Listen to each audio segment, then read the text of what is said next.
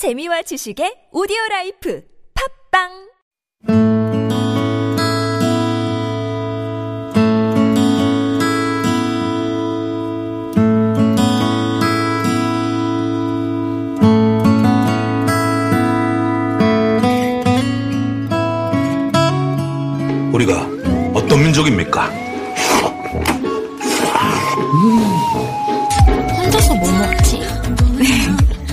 감바스 하나에 후식으론 망고라씨 내가 정해주지. 입 벌려. 치킨 들어간다. 4차 산업혁명 시대를 맞이하고 있는 우리의 일상은 더욱 빠르고 편리해지고 있습니다. 앱에 클릭 몇 번이면 어디든 음식이 신속 배달되는 그런 세상을 살고 있지요. 하지만 그 편리하고 신속한 배달을 위해 누군가는 목숨을 내놓고 일하고 있습니다. 배달 대행 라이더들이 바로 그들입니다. 시간과의 사투를 벌이며 위험천만한 주행을 할 수밖에 없는 일터. 하지만 그들이 일을 하다가 사고가 났을 때는 그 누구도 책임을 지지 않는다는데요. 민생경제연구소 안진걸 소장의 이야기입니다. 어플에서 한 클릭 서너 번만 하면 전화할 필요도 없습니다. 어플로 그냥 몇 번만 통화하면 바로 집 앞으로 배달이 나오는 배달 앱을 통한 배달 대행 노동자들이 뭐 실제로 우리 국민들도 그들의 서비스를 많이 보고 있습니다. 어, 더욱 안타까운 것은 최근에 이 배달 대행이 성행하면서 많은 배달 노동자들이 빨리빨리 이걸 날라야 된다는 강박관념이 있다 보니까 어, 오토바이 배달 노동자들의 사고가 급증하고 있다는 통계가 정시로 확인된 것입니다. 직장 노동자도 아니고 또 소속도 불분명합니다. 오늘 사실 본 분한테 사장님하고 가가지고 물건을 받아가지고 또 역시 본 집으로 가가지고 배달해 주십니다.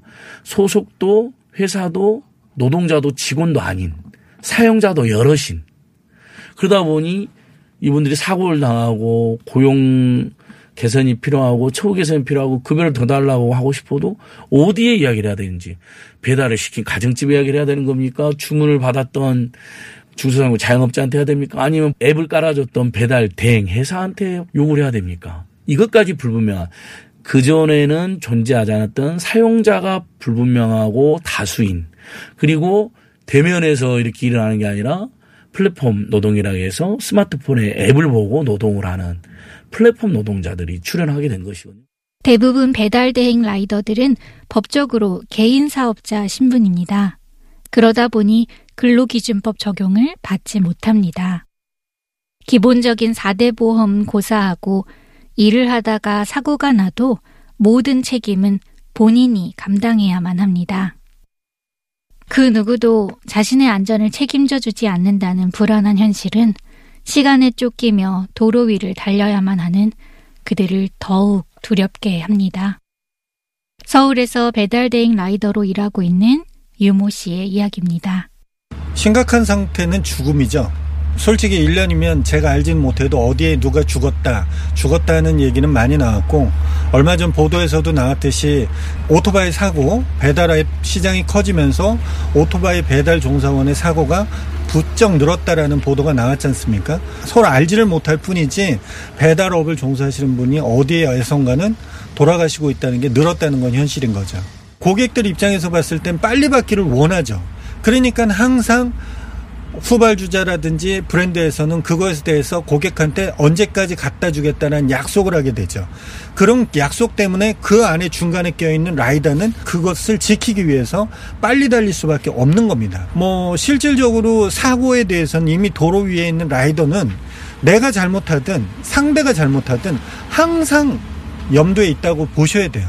실질적으로는 어 사고의 위험 사고에 대한 경험은 모든 기사들이 다 가지고 있다고 보시면 알 겁니다. 특히 날씨가 궂은 날 일을 하면 사고에 노출될 위험이 더 크다는데요. 하지만 날씨에 상관없이 일하러 나가야만 할 때가 많다고 합니다.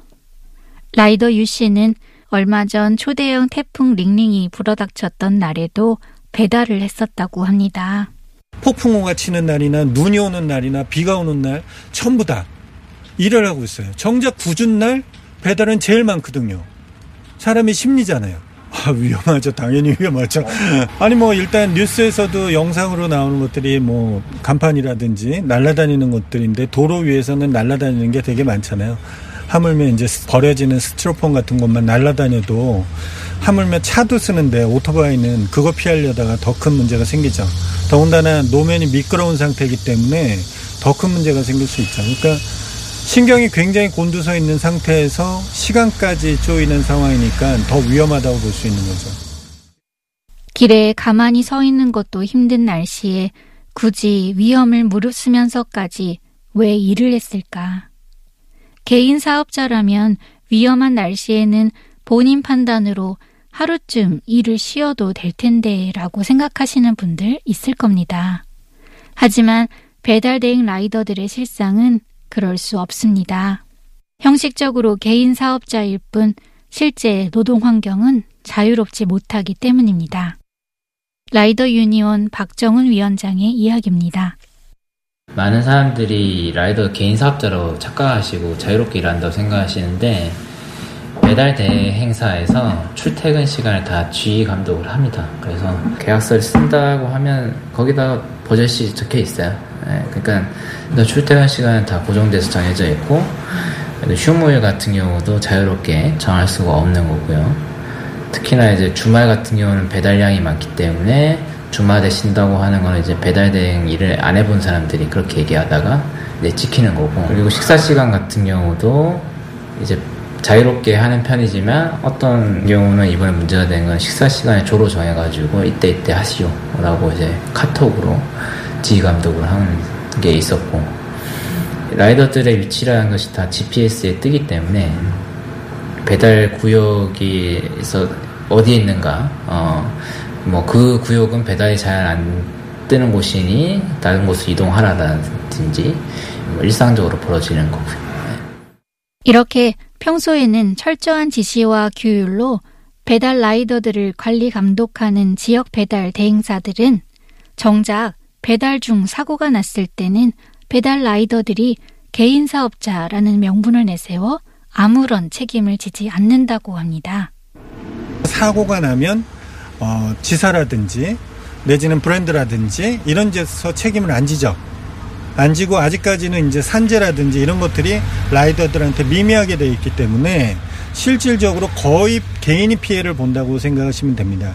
저 같은 경우에 이제 100대 0이 나왔어도 실질적으로 병원에 일주일을 입원을 하면 뭐 일을 못하는 것으로서 생기는 발생하는 수익도 100만 원 정도가 되고 일주일이면 그 다음에 기본적으로 그 신체적으로 많이 다쳤으니까 그 피해는 제가 고스란히 가져가죠. 결론 라이더가 100% 피해를 본다라는 거죠. 배달 대행 회사에서 주문을 받았던 중소상공인 자영업자에서 또 주문했던 우리 가정집에서 우리 사무실에서 빨리빨리 좀 배달해 주세요. 빨리빨리 배달해라. 이렇게 시켜서 빨리빨리 했다가 사고가 난 건데 사고 발생하면 이 셋 다 누구도 챙기지 않고 오토바이 수리비도 네가 내라. 차량 파손시켰으면 그것도 네가 내라. 심지어 손발이 부러져 가지고 일도 못 하고 누워 있는데 그것도 당신이 내라. 아, 이게 얼마나 서럽고 비참한 상황입니까?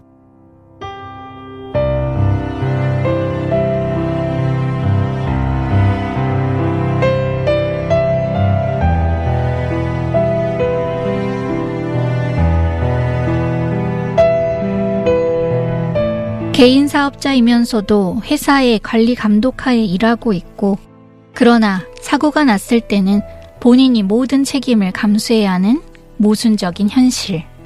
배달 대행 라이더들을 근로자처럼 관리하면서도 고용하지 않는 이유에 대해 라이더 유니온 박정훈 위원장은 이렇게 말합니다.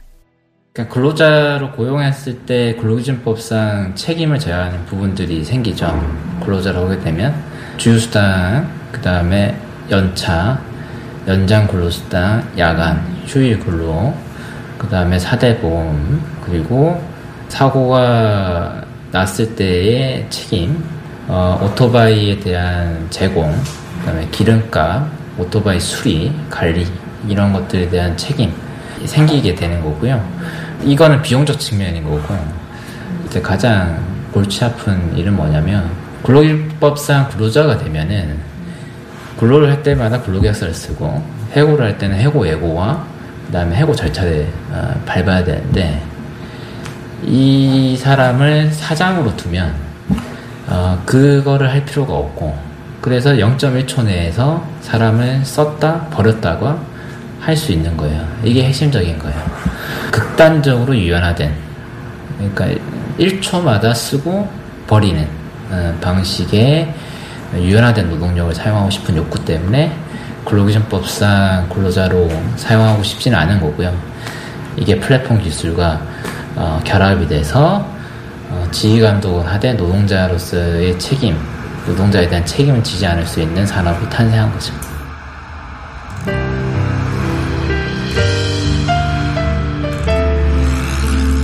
이러한 현실에서 최소한의 안전장치인 보험 가입마저도 오토바이를 모는 라이더들에겐 쉽지 않은 상황입니다. 어, 20대 같은 경우 저희가 견적을 냈을 때 한 1,800만 원 정도 나왔고, 어, 예, 1년에. 그리고 아예 뭐 열리지가 않는 경우도 있고요. 어, 그 다음에 저 같은 경우 제가 견적을 냈을 때 한 1년에 900만 원 정도?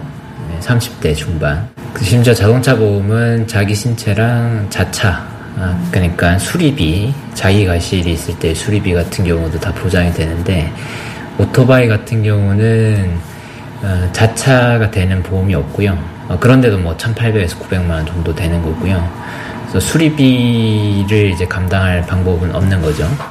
민생경제연구소 안진걸 소장은 배달 대행 라이더들이 적정 보험료를 내고 보험을 가입할 수 있도록 하기 위해서는 정부와 지자체 그리고 배달 대행 업체가 머리를 맞대고 함께 대안을 고민해야 할 때라고 이야기합니다. 정부 또는 지자체 그리고 보험회사 오토바이 보험을 가입하는 생명보험회사나 손해보험회사들이 모여서 이분들의 보험료를 어떻게 하면 적정에 낮출 것인가 배달 대행 업체들도 어, 이분들의 보험료를 일부 분납하는 방법도 있을 테고요. 정부나 배달 대행 업체들이 일정하게 비용을 어, 내고 보험회사들도 사회적 책임 차원에서 좀 저렴하게 보험료를 책정해서 이분들이 부담 없이 보험에 가입할 수 있도록 소속도 없이 사장도 불문하고 사장도 심지어 여러 명인 그리고 앱으로 주문도 받고 앱으로 모든 걸 움직이는 이 플랫폼 노동자들이 지금 수십만이 우리 한국 사회에 출연했는데 이분들이 예를 들면 노동 삼권 또는 뭐 거기에 준하는 권리를 가지도록 이렇게 해줌으로써 좋은 서비스를 주시는 분들이 길거리에서 비참하게 죽거나 다치고 그랬는데도 불구하고 자기 비용으로 모든 걸 감당해야 되는 그런 일 없도록 어 시민들이 좀 더 연대 믿어 또 사회경제 약자들에 대한 응원의 어, 미덕을 보여주셔야 될 때가 아닌가 이렇게 생각해 봅니다. 바람불도 없는 횡단보도를 건너가는 사람들.